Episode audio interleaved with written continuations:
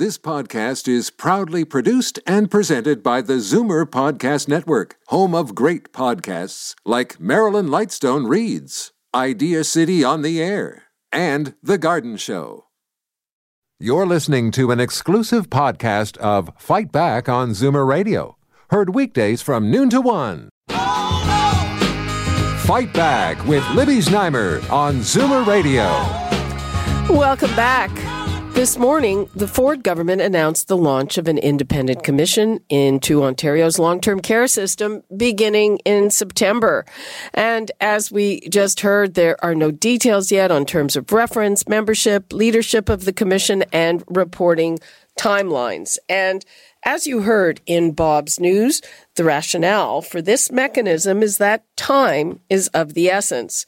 So the opposition has been calling for a full public inquiry, and it is adamant that this is not good enough. Here is NDP leader Andrea Horwath. Families who have lost loved ones, nurses, and PSWs who have put their health and safety on the line won't be heard in another backroom process. Past public inquiries have been called following a single death. Over 1,300 seniors have died in long term care. Why does the Premier think they don't deserve a full, independent public inquiry? Okay, uh, so frankly, speaking for myself, I'm I'm not even entirely sure what the difference is between a commission and inquiry, and whether that difference makes a difference. So let's try to decipher that and get into that criticism without getting too far into the weeds, let's bring in Jane Meadus, staff lawyer and institutional advocate at the Advocacy Center for the Elderly, and Marissa Lennox, chief policy officer at CARP. Hello and welcome. Thanks for joining us. Good afternoon, Libby. Okay, Marissa, first of all, what's your reaction to this?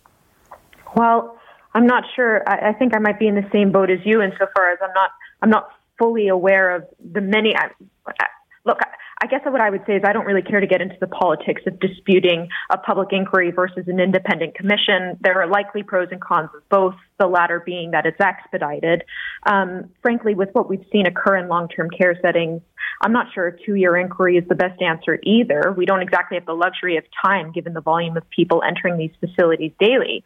Now, you know, Ontario is the first province to announce a wide-scale investigation into long-term care, and I think should be applauded for that. They know a commission, you know, will have some landmines for them, and so this isn't risk without risk for them.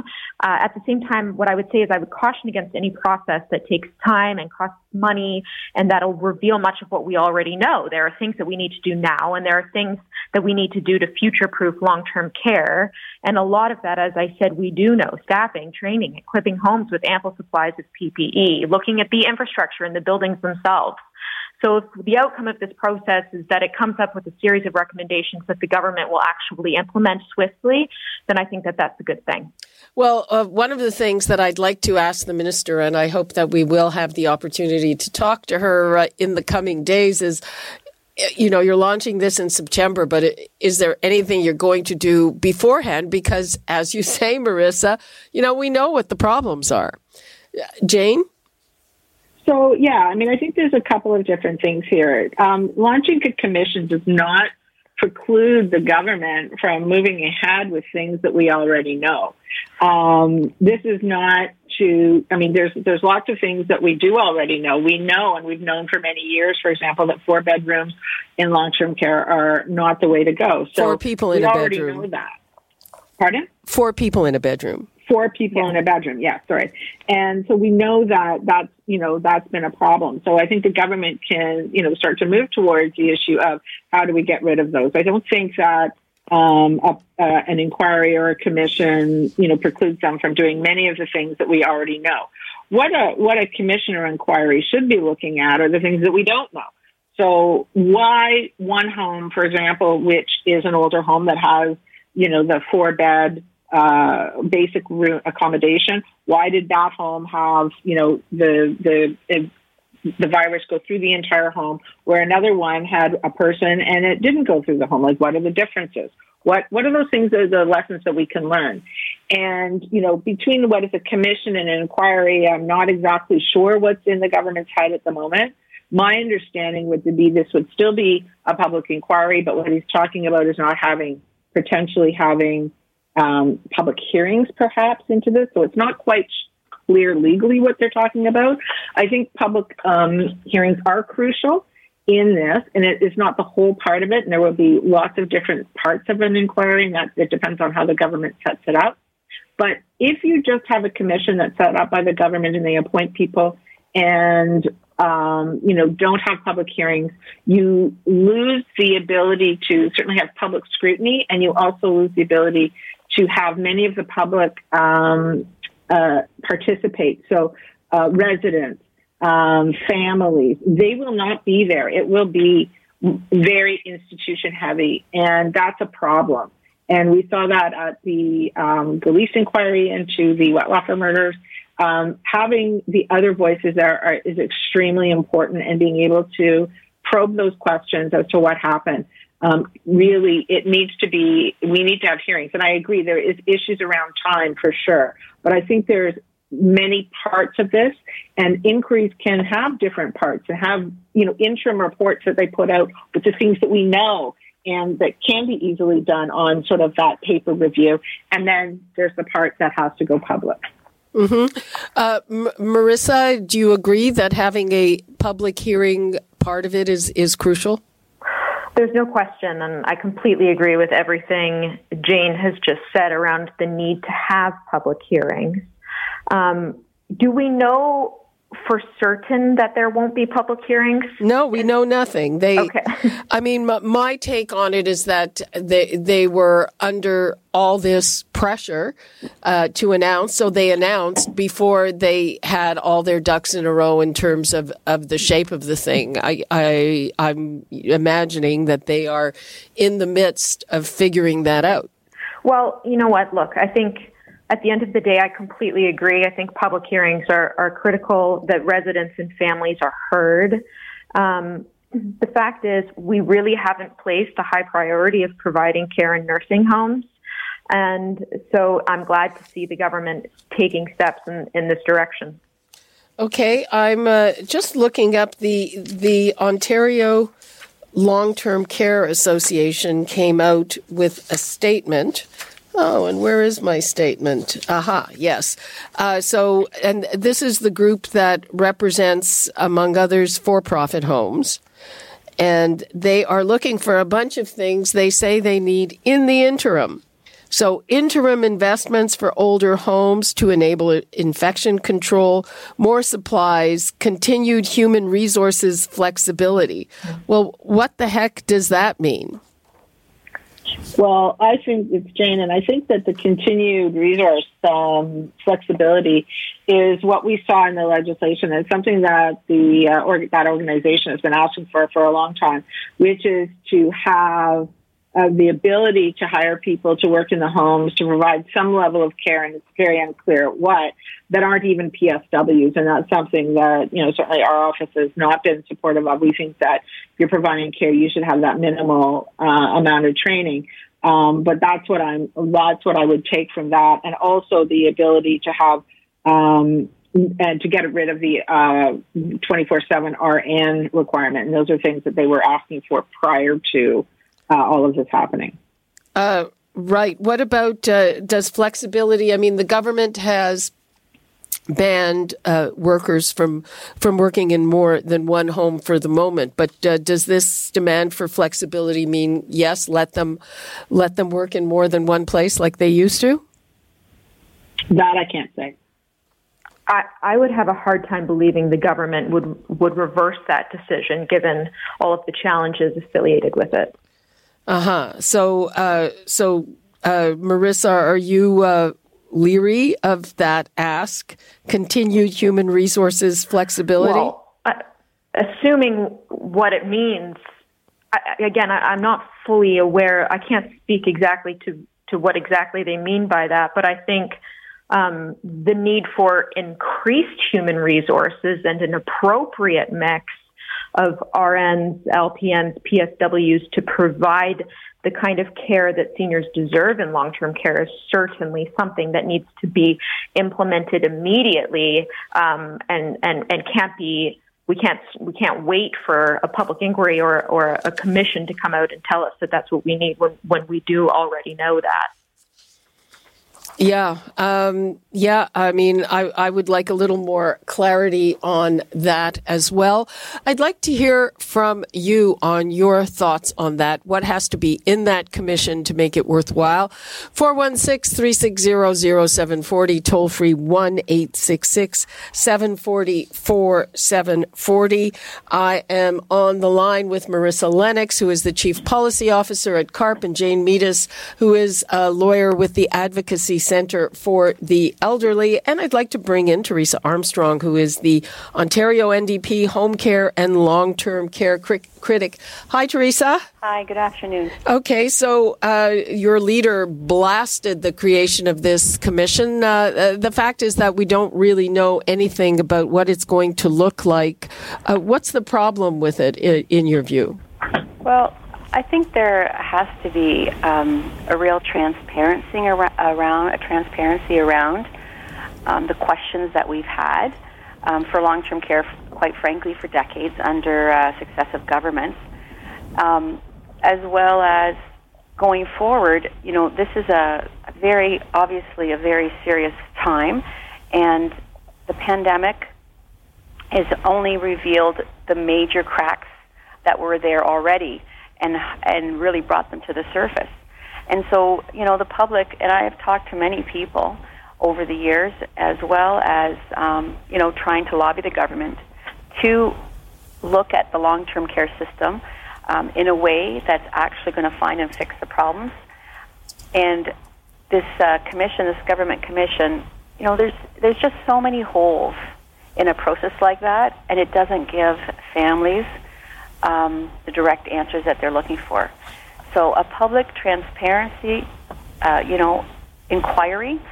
This is an opportunity that we've had before under the Wettlaufer inquiry. We were, as the NDP, we were calling for an open phase two into that public inquiry to find and fix the systemic problems. That was ignored. Now we're in a position under a conservative government with this pandemic uh, you know, thousands of lives have been lost. We know that, you know, the highest percentage of them, um, of course, were in long-term care homes, and the elderly are the most vulnerable. And we need to make sure we can address the problems so that going towards the future, going to the future, we're not repeating the same mistakes. Okay, Teresa, uh, thanks very much. I'm going to let you go. Your line is uh, very noisy, but okay. thank you very much for Sorry your. Okay. Thank you very much for your input. Um, uh, Marissa, uh, from your view, what does the inquiry have to have to make it robust? Well, um, I think we need to take an honest look at the building the buildings themselves. In the Wettlaufer inquiry, you know, we looked at we looked at the infrastructure of the space, but we need to take, I think, a hard look at what some of these older buildings look like. It makes no sense that there are four bedroom wards, for example. Um, entire floors or, or, or maybe more like entire wings are limited to one bathroom. So I think we really need to take a, a, good look at that. And then, you know, to what Jane said earlier as well is why did some perform better than others? Why were some homes completely unscathed and others had very high death tolls? And what are some of the challenges that they experienced. Um, you know, there was a STAR report that came out, um, I don't know, a week or two ago that said that people in for profit long term care homes had a death rate four times higher than not for profit. So I think that'll be one of the things that'll also likely be examined in all of this. Uh, yeah, I was just about to ask about that, uh, Jane, and and you know, I'm when I think about what the problems might be. I, I don't know if the, the, conservative government is willing to go down that road comparing for profit to not for profit. How important is that? Well, I think that it's a, it's one of the key issues. Um, definitely the issue of whether or not we want to um, allow profit off of our healthcare system in the manner that we have been allowing that. Um, there's, you know, different uh, levels of profit. There's different things going on in, in the for-profit sector. And I think it has to be looked at very carefully. Um, you know, uh, these companies are not going into long-term care out of altruistic reasons. They're going in to make money. And is that something that's allowed? And we have to look at, you know, something a, like what's happening in the for-profit sector versus what's happening in some of the cities like Toronto and Ottawa and the big cities that actually add millions of dollars to long-term care to ensure that the care is, is better. So I think that's definitely something that has to be part of, of any kind of inquiry. If the government mandates levels of staffing, I mean, for instance, saying you've got to have two RNs on at once and, and even mandates pay levels, uh, could that be a, a, proxy for saying we can't have any not for uh, any for-profit homes, Jane? Well, I mean, you know, even now, um, the personal what, what they call the envelope system. So anything that's for the nursing has to be paid for that. So it's not like that the profit is coming out of that nursing bucket. It's not. Um, it's coming out of another uh, what they call other accommodation. So I mean, that I think that the issue around hours and how much care is one of the things that really has to be looked at. We really don't know how much um, care and what it costs to take care of the average person in Ontario. And that's a key thing that we really have to do. Um, you know, the government did sort of set up something prior to the um, COVID outbreak in response to the uh, Gillese inquiry and the Wettlaufer murders um, but it really wasn't sufficient. What we really need, what's one of the things that we really need to do is have appropriate studying, and some of that may have been done through, for example, the reimagining long-term care study at a York University, where they're looking at what does it actually cost. Like if that's one of the things that we really don't know. Uh, another thing is, you know, there are a lot more retirement homes than long-term care homes, and and people that live there are not necessarily equally vulnerable, but but quite vulnerable, and and some of them, you know, provide a stepped up care. Does it have to include the retirement home sector as well? I mean, I, I, there's no indication that it will, Marissa. It's a good question. Um, certainly Maison Herron, what we saw in Dorval, was a retirement home. It was one of your luxury retirement homes, not your, not the, uh, you know, a lot of people I think assumed it was a, it was a part of the long-term care system. In fact, it wasn't. Um, so we do know, particularly in a pandemic, there are a number of reasons why viruses are so easily able to spread in congregate settings. Um, and that definitely includes uh, the retirement home setting. Though, and Jane would be able to probably speak about this a little bit more. They are governed by different statutes, um, so changing them would would be very, you know, you can't. It's it's one thing to amend the Long Term Care Act, but then to to reflect that in the retirement sector would be would be a different piece of legislation. Jane. So yeah, I mean, uh, you know, retirement homes. I mean, they're all a bit part and parcel of the same thing. And whether the inquiry would be large enough, I'm not sure. Um, you know, we have seen some huge outbreaks. Uh, there's one in Hamilton, I understand right now, where they've actually cleared out an entire home. Um, you know, retirement homes are tenancies that are governed by landlord and tenant legislation, plus the Retirement Homes Act, but they have become quasi long-term care homes. Um, and that's because we don't have enough long term care. So we have a lot of seniors in the province who are living in long term uh, in retirement homes, not because they really want to, but because there's no space in long term care.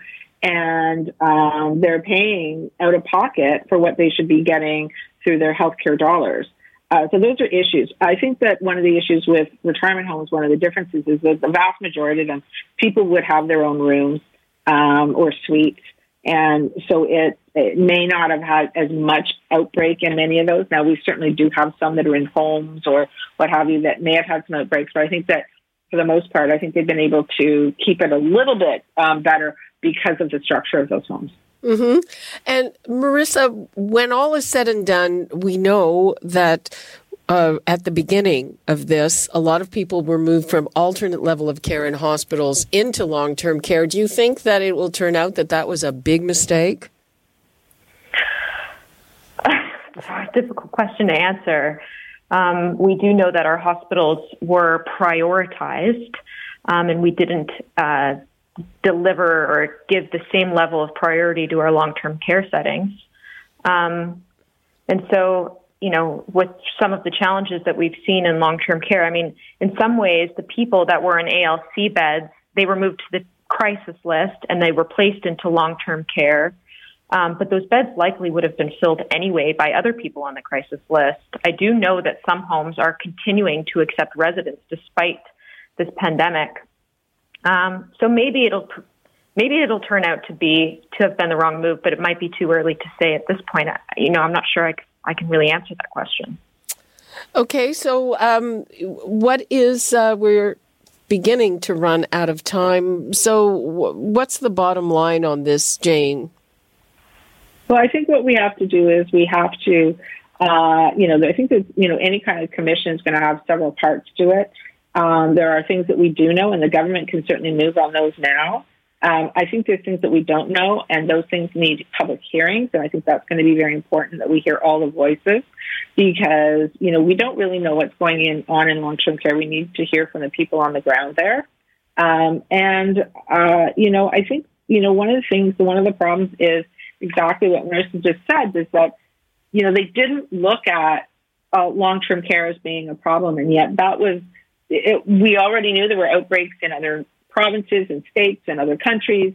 Um, and it just wasn't put as a priority. And this is historically the problem is that senior care is relegated to the bottom of the list in, in, in a lot of things. Things that are, quote, acceptable in long term care would never be accepted anywhere else. Mm-hmm. So I think that's something that has to change. Okay, I'm going to take a very quick call from Pat, who's been waiting patiently before we wrap things up. Hi, Pat. Good morning. Good afternoon. I think the uh here is to get the facts. I mean, we are hearing some generalizations about for profit versus not for profit. I think this comes down in many cases to management. That's one of the things, and that's what's got to come out in the inquiry. Uh, one of the other aspects, I think the Ontario government oversight, and while I have no experience with regard to uh, this aspect of the government. I know from dealing with the environment, they are very slow, and a lot of times they just sort of sit back and let things happen. So I think there's probably some blame for the Ontario government. But lastly, is the issue of who's going to pay for all of this. It oh. all sounds great until it comes to who's going to pay, and then everybody is looking the other way. So okay. those are my thoughts. Okay, we do Pat. need to study, and we do need the, the, to get to the facts. Okay, thanks for that, Pat. Uh, Marissa, I'm going to give you the last word.